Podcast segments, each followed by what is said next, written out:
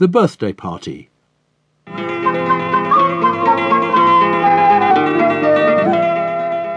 When I was ten years old, I went to live on the island of Corfu with my family, which consisted of my two older brothers, Larry and Leslie, my sister Margot, and my mother. Many of these stories are set on Corfu, a Corfu that has, of course, changed a lot since my time. It had been a long, very hot summer, even by Corfu standards. For several months no rain had fallen, and from sunrise to sunset the sun glowered down upon the island out of a Madonna blue sky. It had been rather an exhausting summer from our point of view. Larry, with characteristic generosity, had invited a large number of his artistic friends to stay. We had just seen the last of the morph, and the family were relaxing on the veranda, sipping iced tea and looking out over the still blue sea. Well, thank goodness that's over, said Mother, straightening her glasses. Really, Larry dear, I do wish you wouldn't invite all these people. It's been terribly exhausting. I don't know what you're getting so belligerent about, said Larry in a pained tone of voice. I thought they were an awfully nice crowd. You didn't have to cook for them, said Mother. I just feel like I'd like to go somewhere and get away from it all. That's a jolly good idea, said Larry. How about a boat trip to the mainland? What a good idea, said Margot. We could go over there and celebrate your birthday.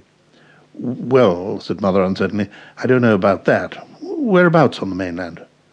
Oh, we just hire a benzina, said Larry airily, and sort of float down the coast, stopping where we want to.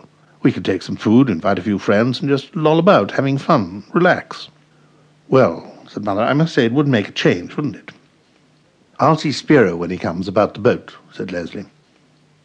Spiro was our chauffeur, as well as being our guide, mentor, and friend. What about taking the icebox? Said Larry. Mother put on her spectacles again and looked at him. Taking the icebox? she asked. Are you joking? No, of course I'm not joking, said Larry. We want iced drinks and butter and things like that. But, Larry dear, said Mother, don't be ridiculous. You know what a major operation it was to get it into the house at all. We can't move it. The icebox they were referring to was uh, Mother's pride and joy. In those days in Corfu, none of the outlying villas could boast of electricity. So Mother, having decided that it was unhygienic to live without a refrigerator, had drawn a rather shaky plan of an icebox similar to the ones she had used in India when she was a girl. She had given the sketch to Spiro and asked him whether he could have something similar made. Spiro had scowled over it and then said, Leaves it to me's, Mrs. Durrells, and waddled off into town. Two weeks had passed, and then one morning a large cart drawn by four horses, with six men sitting on the front, appeared up the drive. On the back of the cart was a monstrous icebox. It was fully six foot long and four foot wide and four foot high. It was built out of one inch planks and had been lined with zinc and then sawdust had been padded down between the zinc and the wood. It took the six men, brawny though they were, the entire morning to get it into the larder.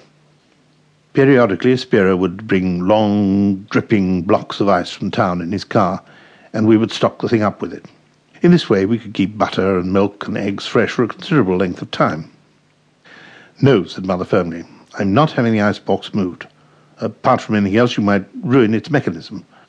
It hasn't got any mechanism, Larry pointed out. Well, it might get damaged, said Mother. No, I've quite made up my mind. We're not having it moved. Larry said nothing, but I saw a gleam in his eye. The plans for our great venture went forward. Food was ordered and cooked. We arranged that the benzina would come to the villa, and there we would load it up. Then it would go back into town, and we would follow in the car and pick up all the other members of our party and set off from there. The morning that the benzina was supposed to arrive, Mother and Margot had gone into town to do some last-minute shopping with Spiro. I was upstairs putting a dead snake into spirits when I heard strange thumping and banging noises downstairs. Wondering what on earth was afoot, I sped down and found six stalwart young village lads being directed by Leslie and Larry trying to move the monstrous icebox.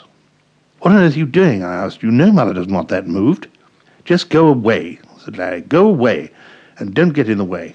Why don't you get down to the jetty and see whether the benzina's come? I left them sweating and heaving on the giant icebox and made my way down the hillside, across the road and onto our jetty. Standing at the end of it, I peered hopefully out towards the town of Corfu, and there, sure enough, heading along the coast, came a benzina. I watched it as it drew closer and closer, and wondered why it didn't come into the shore towards the jetty. It was quite obvious.